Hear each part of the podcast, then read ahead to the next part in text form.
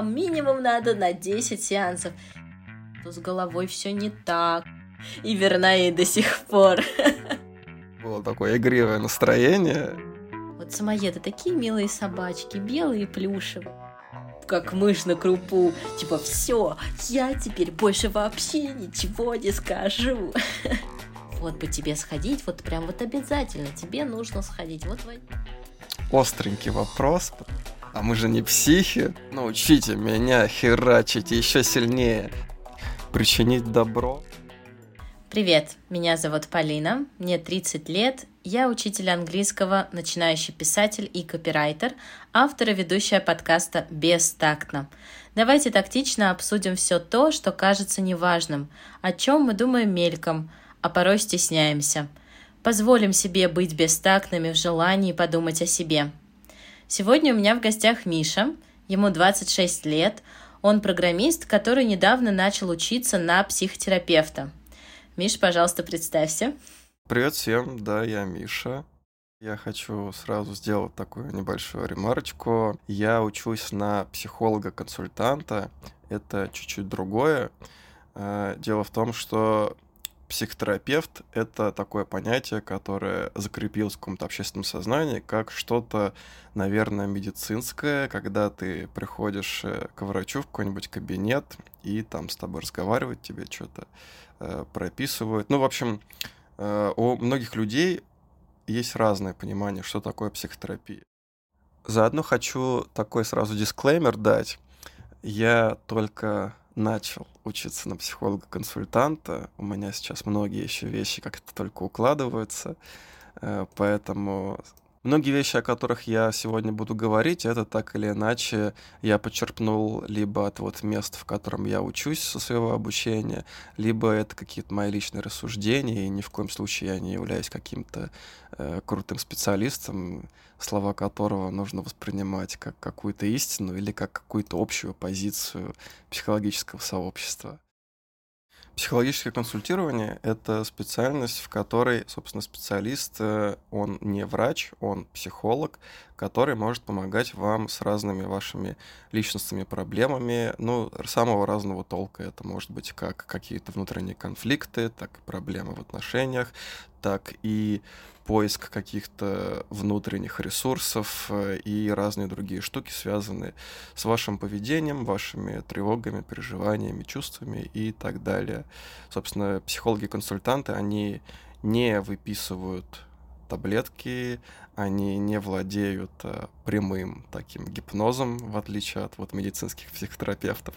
Хотя э, у них, скажем так, им разрешено пользоваться эриксоновским гипнозом. Это такая мягкая форма такой небольшой спойлер уже. Я только хотела рассказать, о чем же мы сегодня поговорим. Поговорим о психотерапии, о мифах и легендах, которыми она обросла, почему люди стесняются идти на прием, правда ли психолог может помочь и с какими проблемами люди чаще всего обращаются к психологу, и чем психотерапия отличается от разговора с другом на кухне.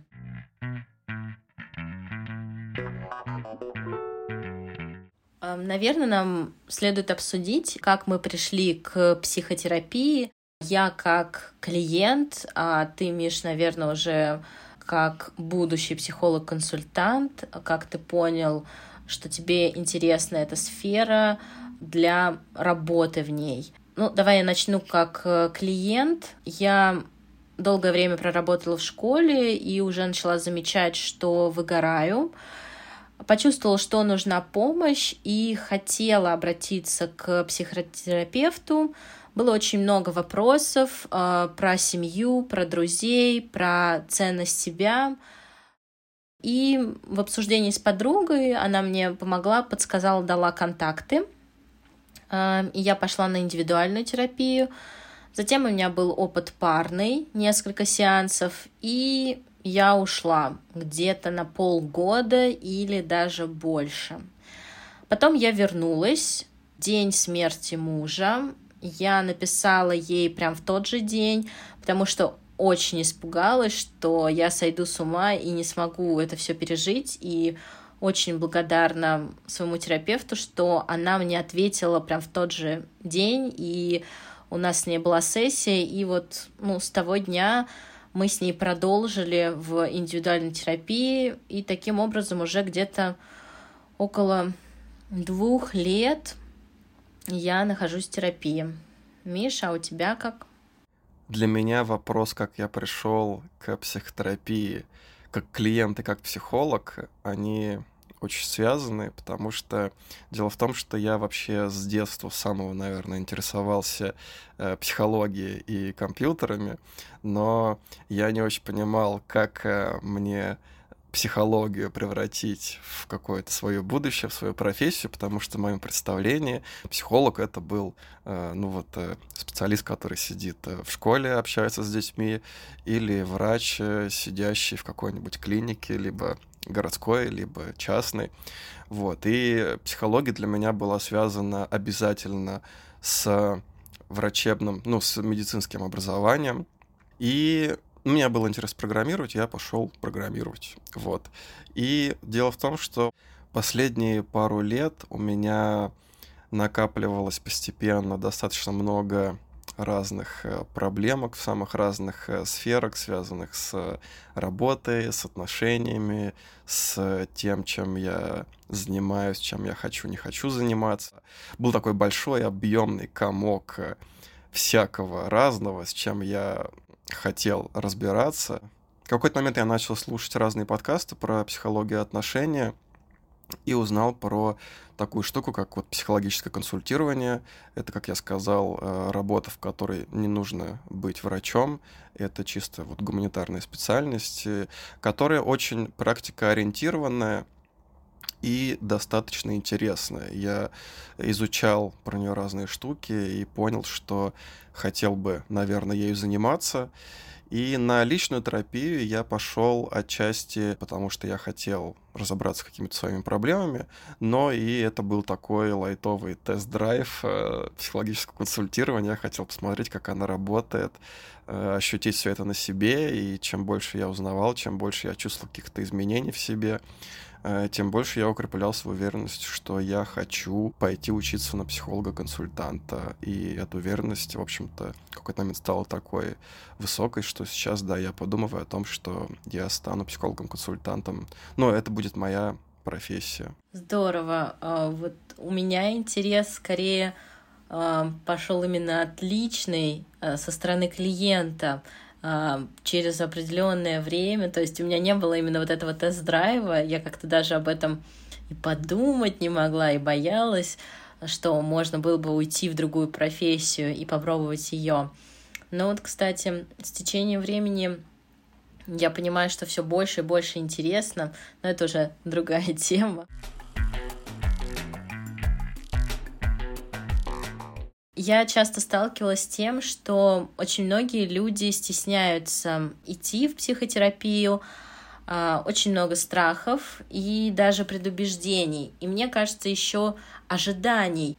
Очень много этих ожиданий в начале, перед знакомством, перед э, первой сессией, и кажется, что а, это я прям вспоминаю свои Э, чувство, что за одну-две сессии можно как-то все порешать. Знаешь, как эти сеансы массажа, когда тебе говорят, ну, вам минимум надо на 10 сеансов.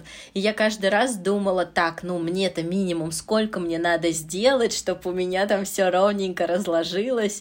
И вы мне все объяснили, как мне с собой жить. Я вот по своим страхам, я помню, что мне хотелось получить таблетку, ну, это метафорически выражаясь, которая бы излечила меня от всего, решила все проблемы. Я ждала этого. Также я боялась, что, возможно, меня высмеют, или друзья будут думать, что я какая-то больная, что с головой все не так. И еще я боялась, что к этому можно очень сильно прикипеть. Это будет как аддикция, и я не смогу без этой помощи дальше существовать. Сейчас у меня уже поменялось э, мнение, мы об этом, наверное, чуть позже поговорим. Со стороны это казалось еще какая-то секта, знаешь, вот эти осознанные люди, которые ом, ходят к психологам. Что есть какие-то религиозные секты, а есть секта людей, которые ходят к психотерапевту. И быть причастной к этой секте как-то не камильфо. И раз это секта, то это просто вытягивание каких-то денег, вот это из моих личных страхов и каких-то предубеждений со стороны, которые я слышала.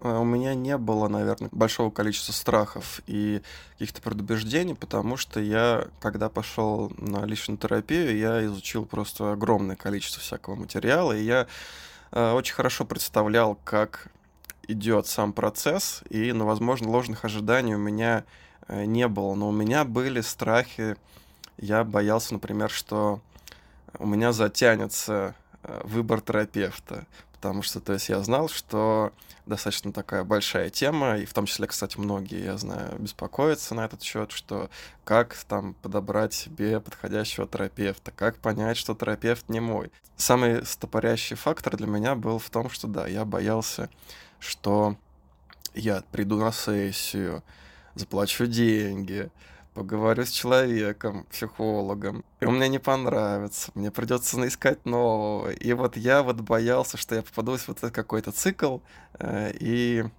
все это растянется.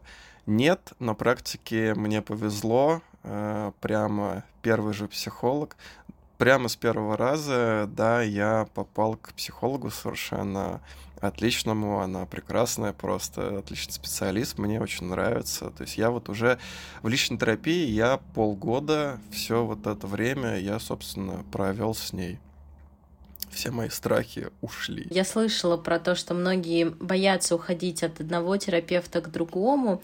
И я вот сейчас только поняла, что у меня тоже не было такого опыта, что я уходила от одного к другому. Ой, нет, вру.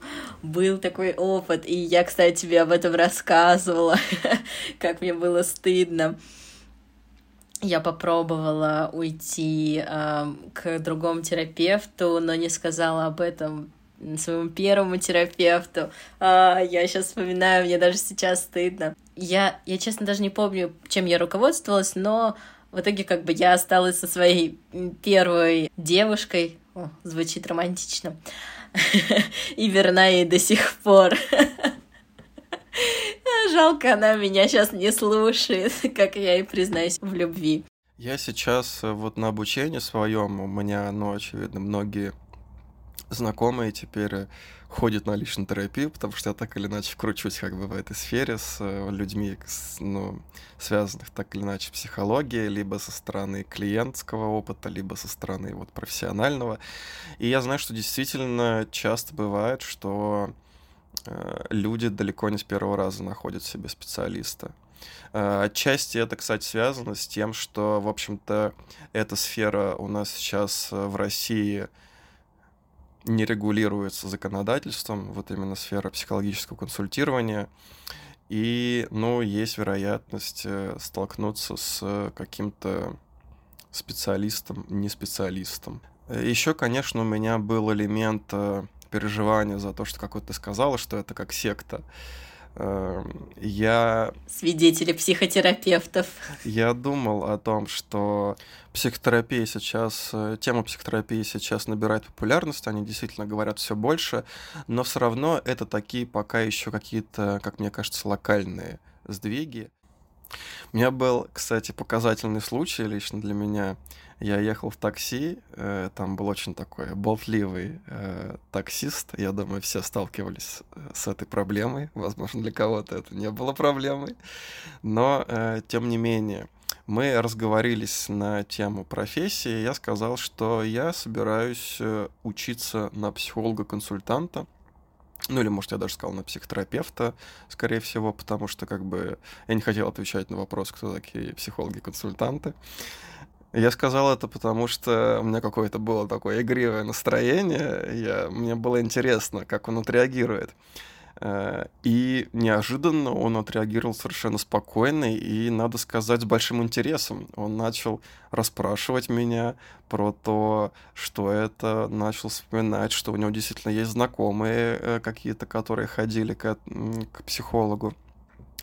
И я настраивался, честно, на какое-то осуждение, на вот эти вот типичные разговоры, типа, ну, про бабло, что вы там дерете деньги, э, посидеть, поболтать за деньги. Но нет, я... Он начал меня даже раска... расспрашивать про обучение, и я прям удивился. Мне было приятно, для меня это был как раз-таки показателем того, что психотерапия как-то постепенно действительно входит в наш обиход среди самых разных людей. К ней уже э, мало кто на нее ходит, действительно, но они говорят, говорят все больше. Это здорово, я считаю. Да, мне кажется, это такая первая ступень, да, как только это начинает э, быть хотя бы предметом обсуждения, это значит, что скоро это начнет быть и практикой.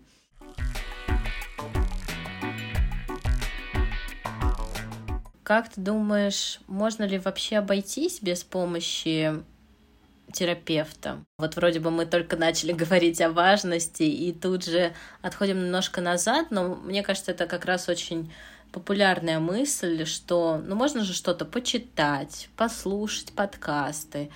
В чем вот польза таких альтернатив, а в чем опасность? Мне кажется, что у каждого разная степень рефлексии, вот с моей что-то не так, или она очень своеобразно работает, потому что я паразитирую на саму же себя. И поэтому мне нужен терапевт, который будет меня останавливать вот в этом своем самоедстве. Вот самоеды такие милые собачки, белые, плюшевые. А когда мы говорим про самоедство, это совершенно не белое, не плюшевое и не про черный носик. Я слушала подкасты и книги, и мне они помогали. Но мне кажется, что именно в купе с терапией прогресс стал быстрее. И, ну, может, конечно, это и я такая вся понимающая, чудесная. Тут сейчас нарциссы вошли в чат и сказали всем привет. Тут, наверное, сейчас все, кто думает, что психотерапия это такая секта, кто думает, что психологи, это значит им лишь бы деньги зарабатывать, э, э, думает, что я сейчас отвечу, нет, психотерапия нужна всем, ходите на психотерапию, без психотерапии нельзя, никак. Но нет, Психотерапия нужна не всем.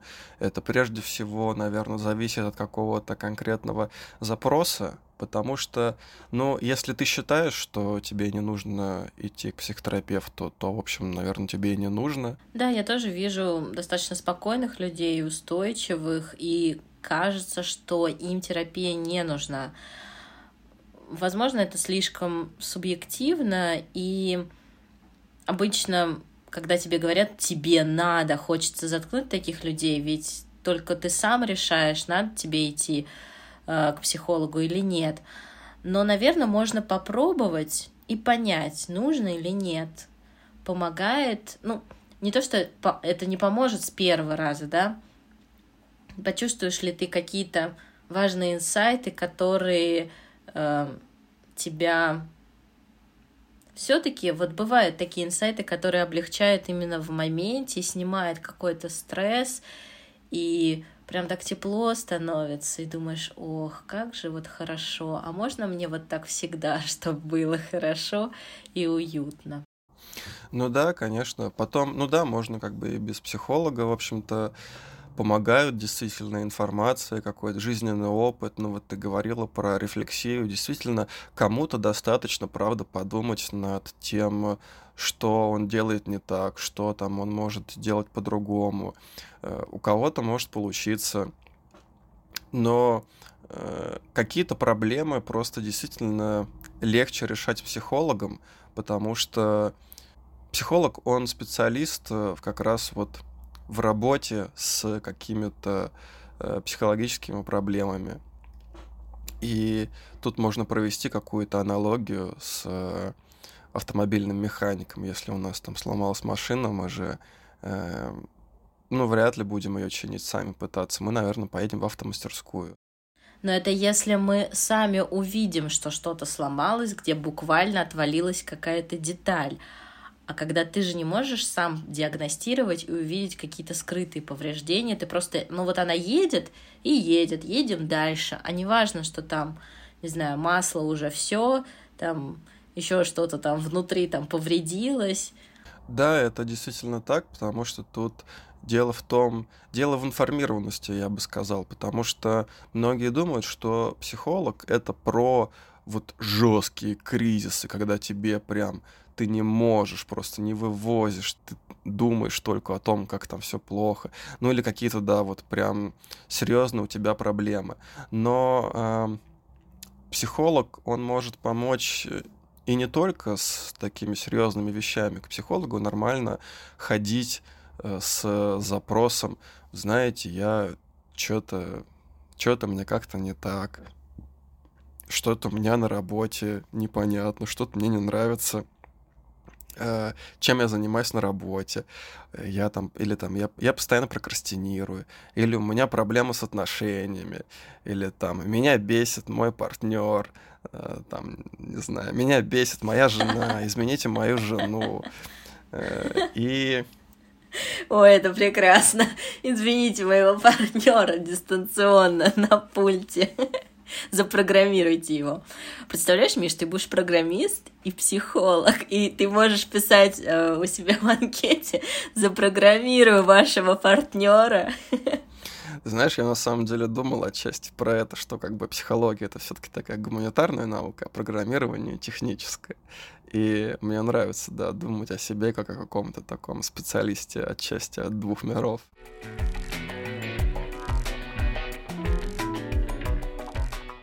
Есть опасность э, поставить себе какой-то диагноз, вот как ты послушал интервью, э, я послушала интервью Ахметовой про депрессию, и, ну, разные я слушала, и прям, о, думаю, ну все, у меня депрессия. Где-то я там послушала про биполярку. О, ну все, у меня биполярка.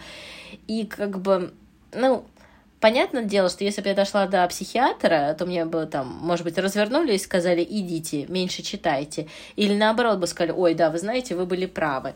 Но вот это, знаешь, самодиагностирование, это как гуглить симптомы и лечить себя по интернету.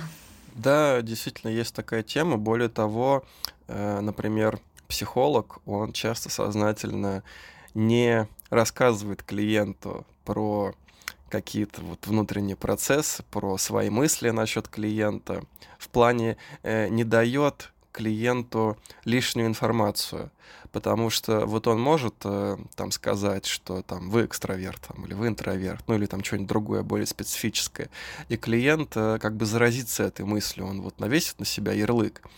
Э, и когда тут вопрос в том, как вот слова, как вот наши мысли как раз-таки влияют на наше поведение, потому что, может быть, у нас раньше было слабо выражено какое-то поведение, а потом мы начинаем читать про него, начинаем там замечать у себя какие-то мелочи, которых, может быть, э, и нет на самом деле. Может быть, там мы их напридумывали просто как задним числом. Вот мы узнали, что вот такое-то проявление может быть. И эти мысли, они начинают влиять на наше поведение, мы действительно начинаем так себя вести, и это получается такое самосбывающееся пророчество. Поэтому опасности это да, можно диагностировать у себя кучу разных странных вещей, вот. Плюс э, психологического всего в интернете сейчас очень много, и к вопросу о вот регулировании всей этой сферы можно нахвататься очень много чего вредного, что будет вас как-то разрушать, а вы даже будете не понимать Мне прям этого. сейчас стало страшно за свои посты в Инстаграме и за свои тексты. Ну, я сразу ста... начала думать, так, я там ничего никому не это не предлагаю, не впариваю, думаю, нет, вроде бы у меня все такое около спокойное.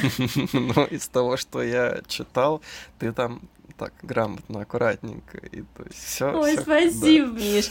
Если будет что-то плохо, ты мне прям пиши аларм, аларм.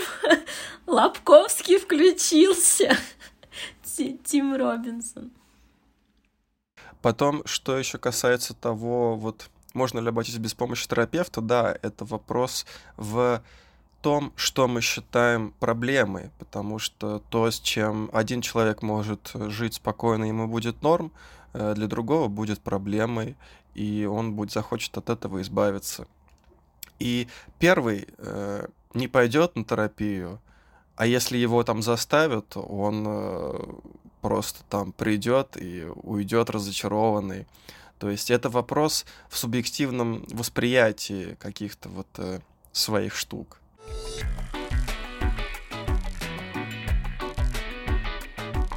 Наверное, когда люди идут, э, хотят обращаться к терапевту, все-таки должно быть определенное представление о том, какие виды терапии существуют. И я, честно, не знала ни о гештальте, ни о других подходах. То есть это там была подруга, да, у тебя есть знакомый психолог, да, есть, вот на. А, и я еще, когда в школе работала, у меня была коллега, она гештальтерапевт, и вот я от нее знала примерно что-то об этом подходе, но а, больше ничего, поэтому, наверное, ты сможешь чуть больше рассказать о том, какие виды терапии существуют. Тут можно дать э, разные какие-то классификации в зависимости от того, в каком срезе мы смотрим э, на процесс, то есть по какому фактору мы разделяем. Бывает, например, э, терапия самая известная, это вот индивидуальная, когда ты сидишь один на один с психологом, и вы о чем-то говорите. Есть групповая терапия, когда ты не один, а с кучей людей, и вы вместе прорабатываете какую-то тему. Есть семейная, это провод. Э, у тебя, я знаю, есть опыт семейной терапии. Это когда вы с партнером приходите, и обычно либо психолог один, либо перед вами сидят два психолога, чтобы... Потому что... Почему два? Потому что если он один, то вы как партнеры можете тянуть на себя одеяло и пытаться как-то вот э, бороться за его внимание. Да-да-да, у нас так было. Да, меня тогда очень сильно вытрезвлял второй психолог, потому что, ну, со скрипом моя психотерапевт э, взяла как бы нас в паре, но я с ней уже была индивидуальной, и она говорит, я приглашу еще одного, и я помню, как меня тогда одернул второй психотерапевт, мужчина. Я так на него обиделась, так прям надулась как мышь на крупу. Типа, все, я теперь больше вообще ничего не скажу.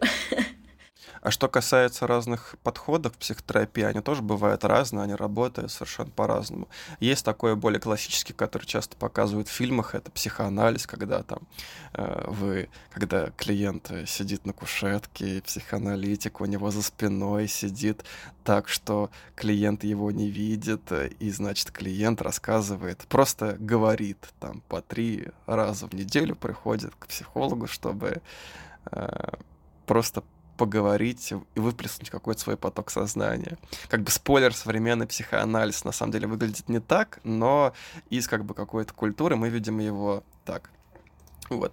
Э, в России, наверное, сейчас самый популярный по какой-то статистике, которую я видел от десятых годов, сейчас самый популярный метод терапии — это гештальт. Это про общение со специалистом на равных, про разговоры, про чувства, про переживания. Э, психотерапевт много спрашивает, а что вы чувствовали в этот момент? Ну что ты, Миш, так говоришь? Ну что вы чувствуете? Это такой скепсис прям.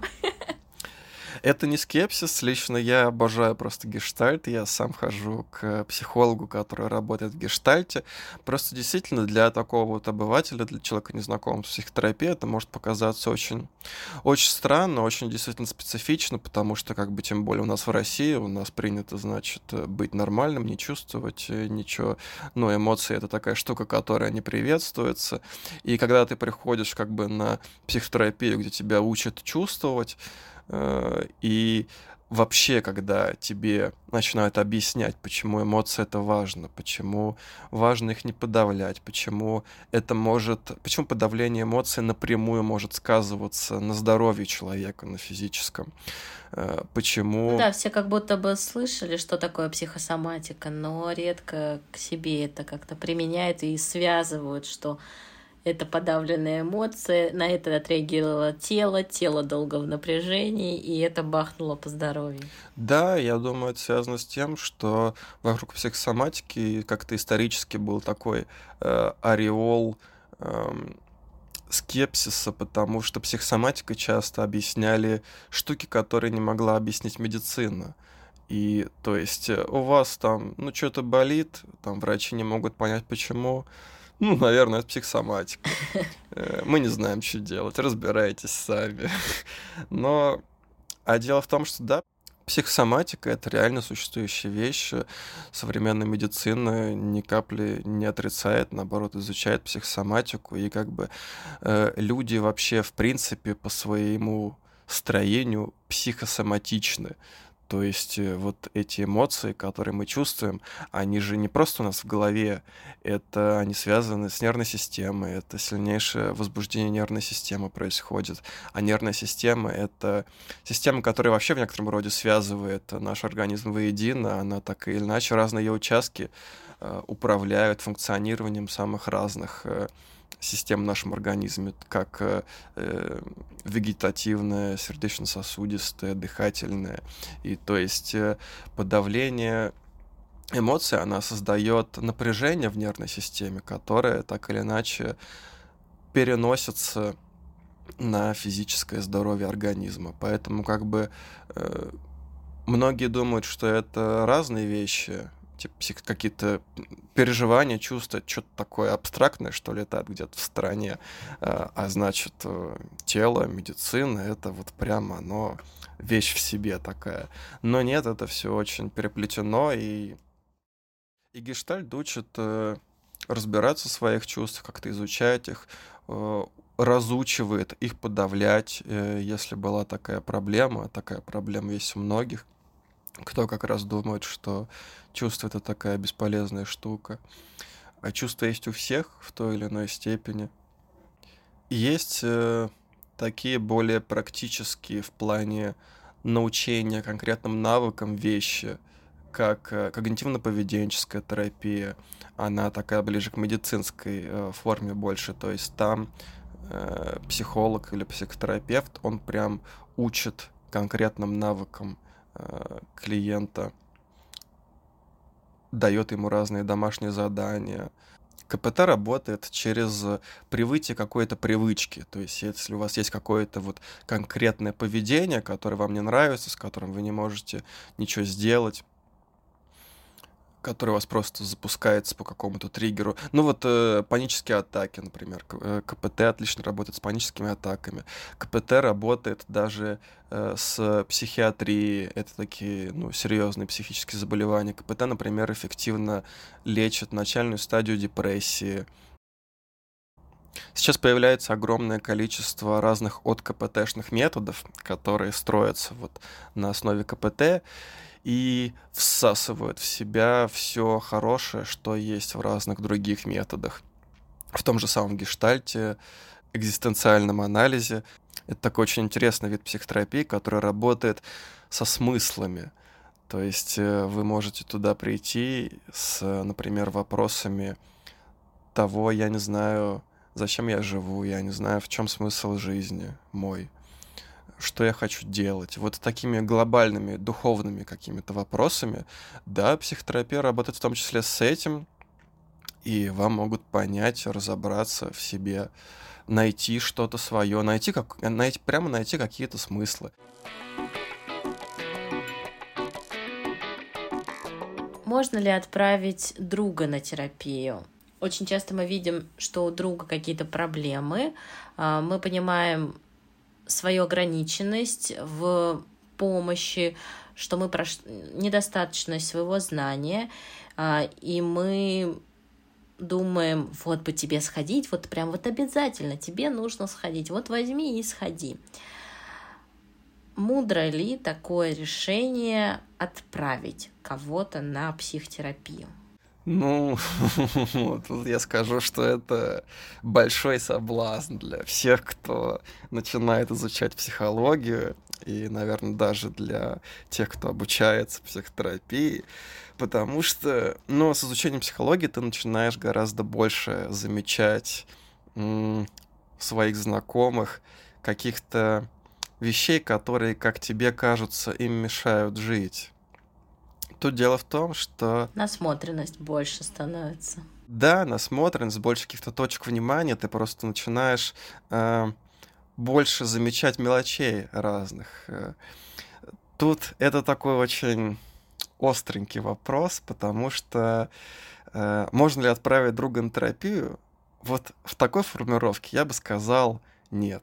Потому что даже если у тебя получится, то, скорее всего, такой друг просто придет на психотерапию, в смысле о том, что ему это не нужно, или что э, психологи это какие-то странные специалисты, и вряд ли он что-то полезное с нее вынесет, потому что психотерапия, психотерапия очень важна готовность клиента, очень важен запрос. То есть человек, который приходит, приходит к психологу, он должен хотеть изменений, он должен понимать, что вот то, что у него есть, это действительно проблема. Я как-то брала за руку людей, ну, опять в переносном значении, а, и человек ходил на терапию, но я не знаю, было ли это эффективно или нет. И вот даже там у кого-то из друзей, мне кажется, я обнаруживаю депрессию и предлагаю открыто или косвенно, рассказываю о своем опыте, о том, как мне стало легче психотерапии, но понимая при этом, что давить нельзя. Но что, если это близкий родственник, и ты очень боишься и беспокоишься, и прям вот настоятельно советуешь, и хочешь прям взять руку за руку и отвести. Я понимаю, что это мои эмоции, человек, который боится и беспокоится такой человек скорее только как-то укрепится в своем нежелании идти на психотерапию. Ну, наверное, мне так кажется. Потому что, но кому приятно, когда его тащат вот куда-то против его воли. Особенно к психологу, который, как известно, работает с психами. А мы же не психи, чтобы идти к психологу. Ну и тут, да, тут нужно быть очень аккуратным, я бы сказал. Тут э, важно быть как-то ненавязчивым. То есть мы можем либо просто действовать через информирование, то есть просто больше рассказывать человеку про психотерапию, про какой-то личный опыт, про то, что это не страшно, объяснять, что это нормально в современном мире ходить к психологу. То есть мы не принуждаем, не убеждаем, не берем вот человека за шкирку и отправляем пинком в кабинет к психологу. Да, мне кажется, это знаешь, когда вот э, про наркоманов и э, пьяниц им вызывали вот эти службы, которые там приезжали и что-то с людьми делали в каком-то там принудительном порядке. А, и в итоге все сводилось к тому, что мы не можем там без согласия человека там куда-то отвести в отрезвитель и так далее. Мне кажется, такая же схема э, продолжает работать в психотерапии, но только что э, принудительно не лечит. Да, что касается вот этих историй про силовое запихивание алкоголиков и наркоманов на лечение, это, да, их могут вылечить, э, как бы, даже если вот их силком посадили в какое-то заведение, но там, но вот они выйдут из него, и все у них э, закрутится по новой.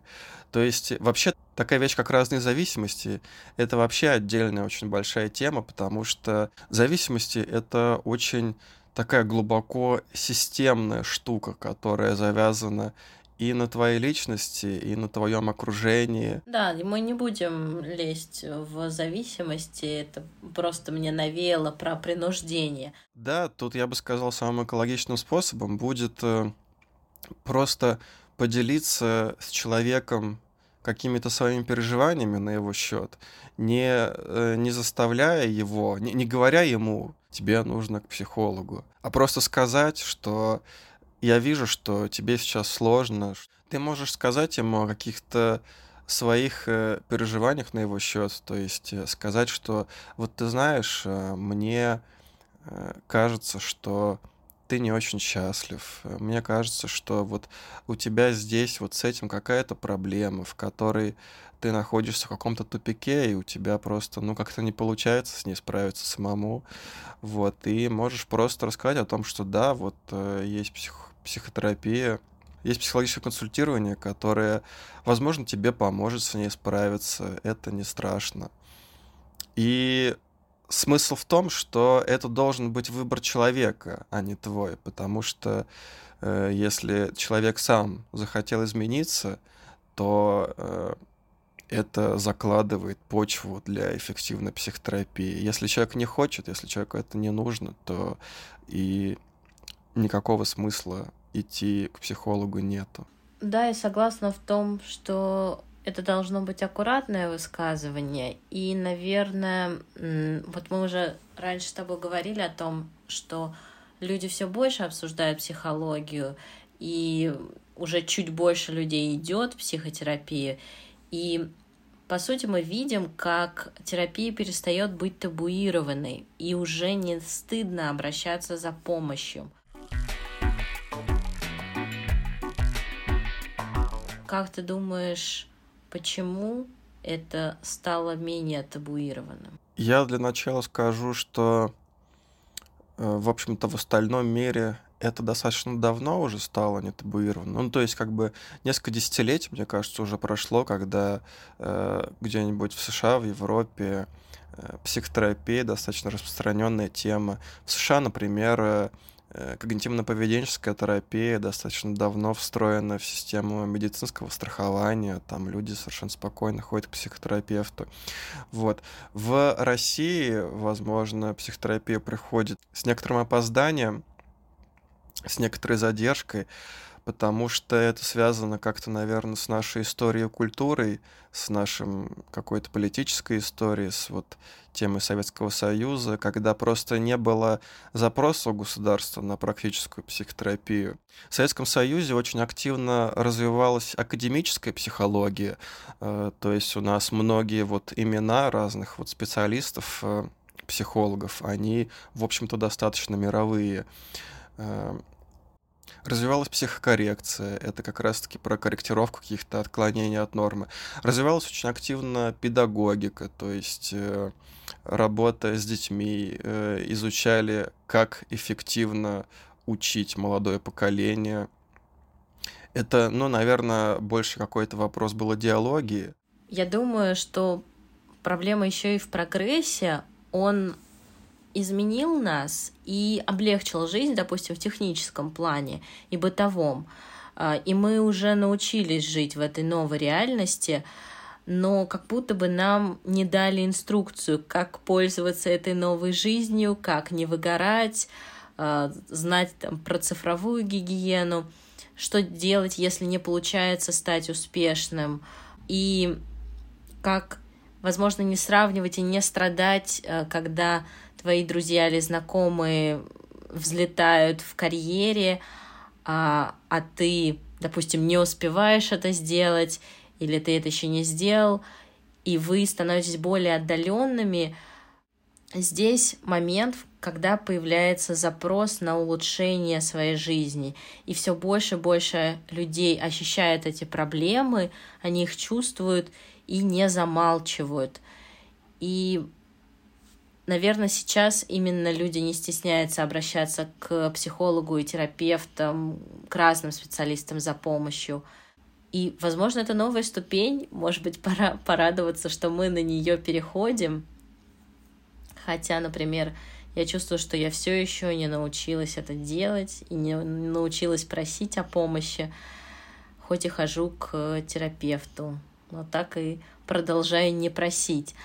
А по поводу жизни в Советском Союзе. Наверное, нам с тобой тяжело об этом фантазировать, поскольку мы родились уже в 90-х, в постсоветское пространство, но когда я изучала вопрос про горевание а, и слушала разных специалистов, которые изучали этот вопрос исторически, был очень интересный момент, а, что в нашей культуре нет практики горевания когда э, в военное время очень много людей погибало, нужно было очень быстро восстанавливаться. Никто не получал никакие выходные по тому, чтобы отгревать по умершему, потому что нужно было восстанавливать силы, быть выше, быстрее, нужно было работать, и сложилась вот эта практика замалчивания, умалчивания, контейнирования в себе, все, встали, идем дальше, да, там похоронили, три дня, все, идем. И поэтому сейчас так мало об этом говорят, мало каких-то там групп поддержки э, вдов и так далее, и мне пришлось это копать. И я думаю, что с этим же связано и отношение к терапии, достаточно такое консервативное. Ты интересно сказала про отсутствие культуры горевания. Оно, мне кажется, в целом распространяется на тот исторический период. Вторая мировая война, насколько я знаю, это вообще крупнейший в известной истории конфликт, самая разрушительная война, которая разрушила просто гигантское количество жизней, и после нее люди приходили и просто не знали, что им делать. У них, у многих не было семьи, у кого-то люди творили просто какие-то страшные вещи на войне, и они возвращались к нормальной жизни, и они не могли жить эту нормальную жизнь, потому что они были настолько в шоке от всего пережитого, от вот этой мясорубки, и они были в абсолютном рассинхроне с обществом, с какой-то, со своей жизнью, со своими желаниями, с чем-то хорошим. И как раз в это время появляется экзистенциально-гуманистическая психология это гештальт, это логотерапия. Это как раз виды психологической помощи, которые говорят, что ты хороший, неважно, что ты делал, неважно, что с тобой было, ты есть, ты живой.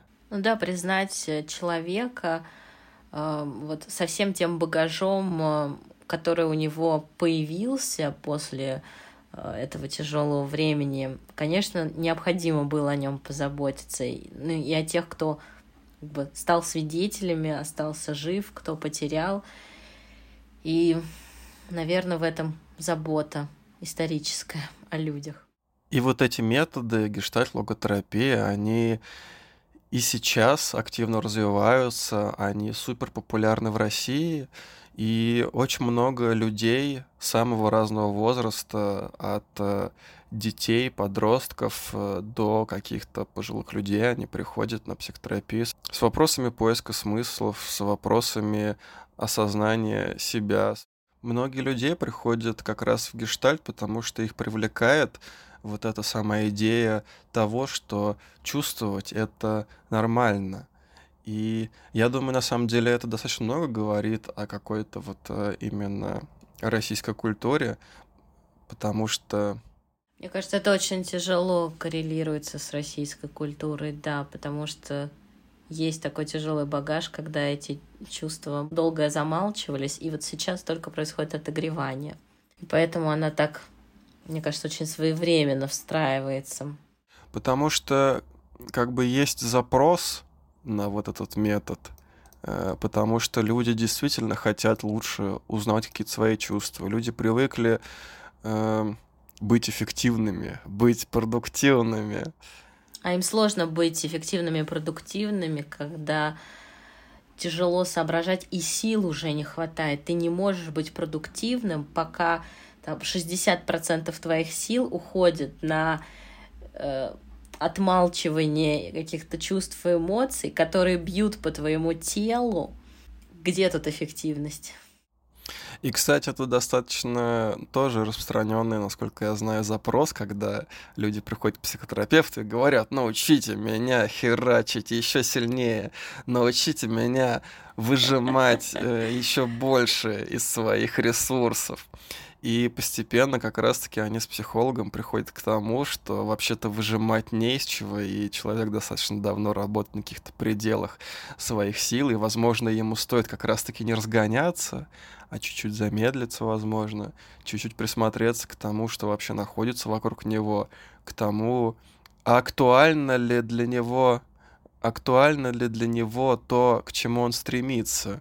Может быть, ему это не нужно, может быть, он это не хочет, может быть, это просто какая-то установка, которую мы приняли в детстве или от э, нашего какого-то окружения, и просто следуем за ней, потому что все так делают, но при этом не чувствуем, что она наша, и следование этой установки делает нас только более несчастными и, скажем так, э, даже если мы ее достигнем, вероятно, это не принесет нам какого-то внутреннего удовлетворения настоящего.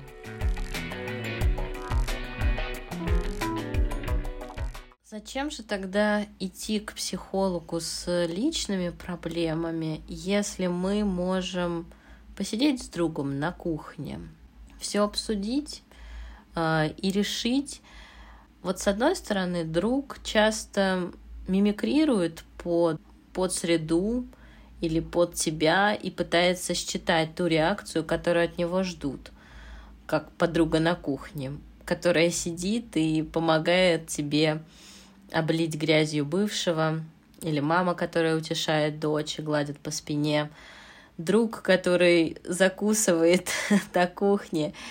А, кстати, вся поддержка происходит на кухне, да, или в баре. Могут ли все эти люди стать альтернативой психологу? Могут в том плане, что, конечно, разговор с другом может помочь. Но разговор с другом это все-таки не то же самое, что разговор вот с психологом, с психотерапевтом. Друг не всегда может быть тактичен, аккуратен. Друг может э, как-то что-то... Э, друг может как-то осудить тебя за что-то, что Э, возможно, не согласуется с каким-то его мировоззрением. Друг может начать давать какие-то непрошенные советы или высказывать свое мнение, которое, ну, просто может тебя ранить и как-то задеть, и ты только еще больше закроешься. Плюс э, друг — это все-таки такая большая роль в том плане, что в разговоре с другом мы можем там боиться что-то сказать. Как будто это игра в поддавки, где ты должен поддаться, или еще у меня ассоциации с танцем, что друг должен угадать, в какую сторону ему нужно дойти назад, чтобы не врезаться друг в друга лбом. И это очень сложно и эмоционально напряженно быть в этом состоянии поддерживающего, излечащего, спасающего и так далее. То есть сколько ролей вкладывается там в одного-двух друзей. Плюс э, друг может отчаянно хотеть спасти тебя, так сказать, причинить добро, э, так как, как он его понимает. Принудительно. Да, и...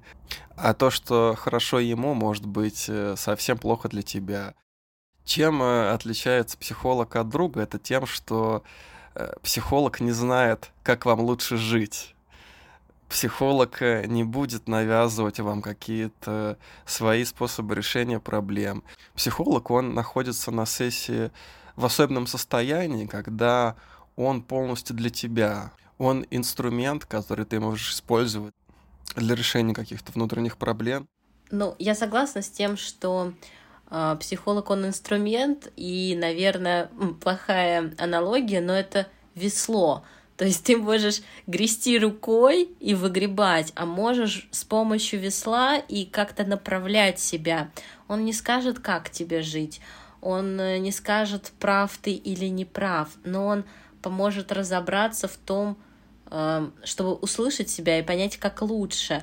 А ты прав, что друг обычно перекладывает свою модель идеального мира и предлагает ее тебе и говорит, ну вот же, смотри, эта схема работает, ты просто должен встать в понедельник и начать новую жизнь, и пойти на пробежку с понедельника, и тогда жизнь станет легче. А тебе это может не подходить.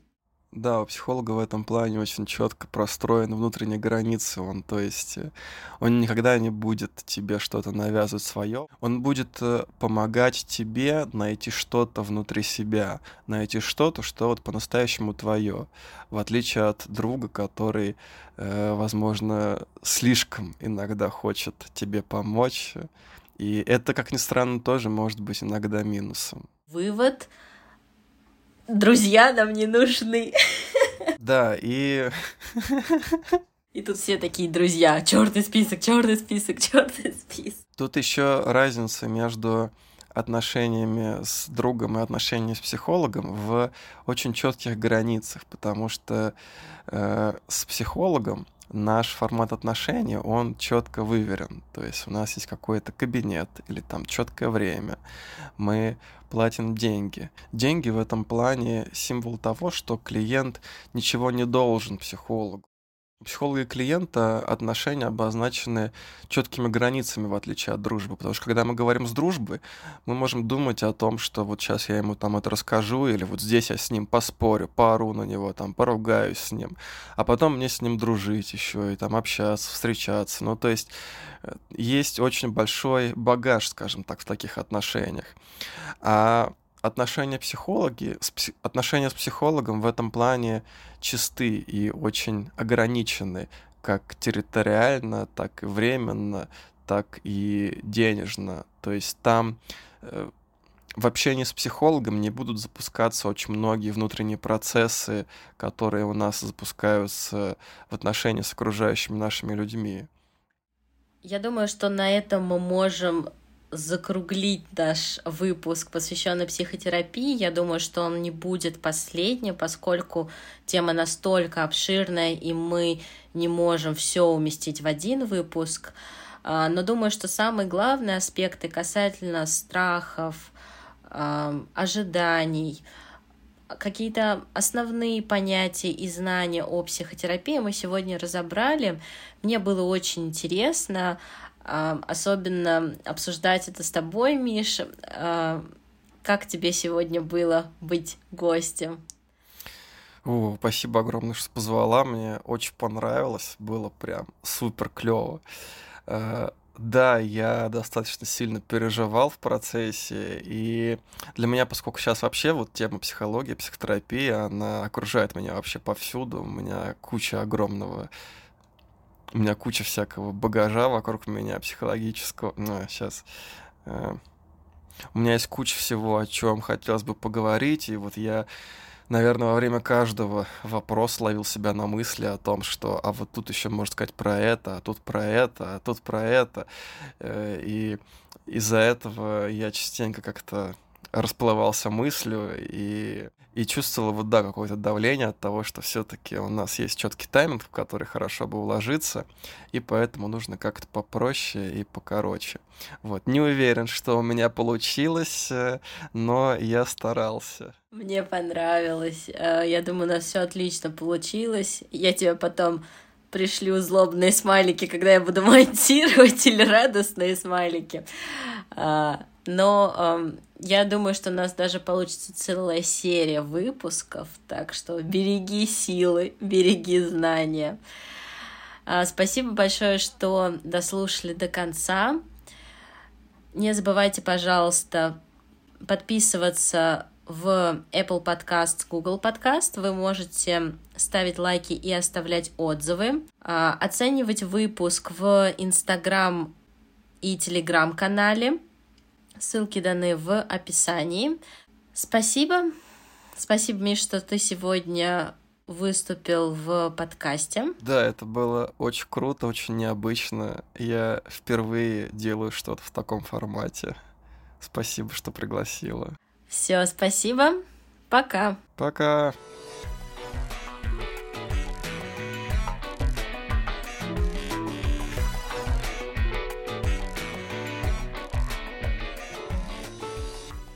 Ух, Полин, что я тебе могу сказать? Мое тебе уважение за то, что... Я теперь понимаю, типа, как это все непросто.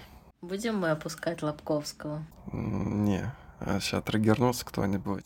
Кстати, не забывай смеяться, а то у меня получается, что только будет мой смех, а ты вообще не смеешься, ты такой серьезный. Я, ну я напряжен.